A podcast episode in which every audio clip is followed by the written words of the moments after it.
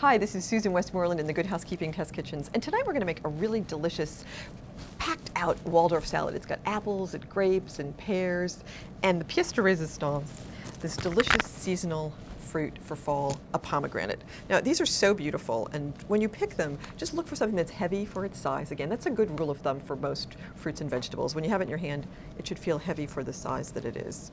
Um, the salad has blue cheese in it and lots of stuff, probably enough protein to be a main course on its own. If you're meat eating family, you could throw in some ham or even some roasted chicken on the side or something like that. But this is, uh, here we go. Me just go in a little bit more. I didn't cut all the way through because I don't want to kill any of the seeds. But what we're going to do is we're going to take this and put it over a bowl. And then we're just going to go in and break. Did you see that? and basically, we're just going to take it apart. And all of the seeds will get rinsed in here and separate out from the membranes. It's just a really easy way to rinse it and get everything to come together. So here we go.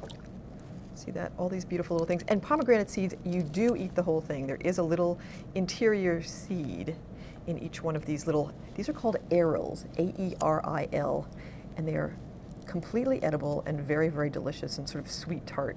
There are lots of um, wonderful Middle Eastern products like pomegranate molasses and things like that. And obviously, pomegranate juice, we know, has made a major infiltration into uh, the juice category here. But this salad will just get garnished with a whole bunch of these, really delicious. These are really fun to eat. Little kids love them because they are just so magical. So great, lots of vitamins, and easy once you figure out how to just pull it apart with your hands. You can do it in water, or you can just do it right on a cutting board. There you go.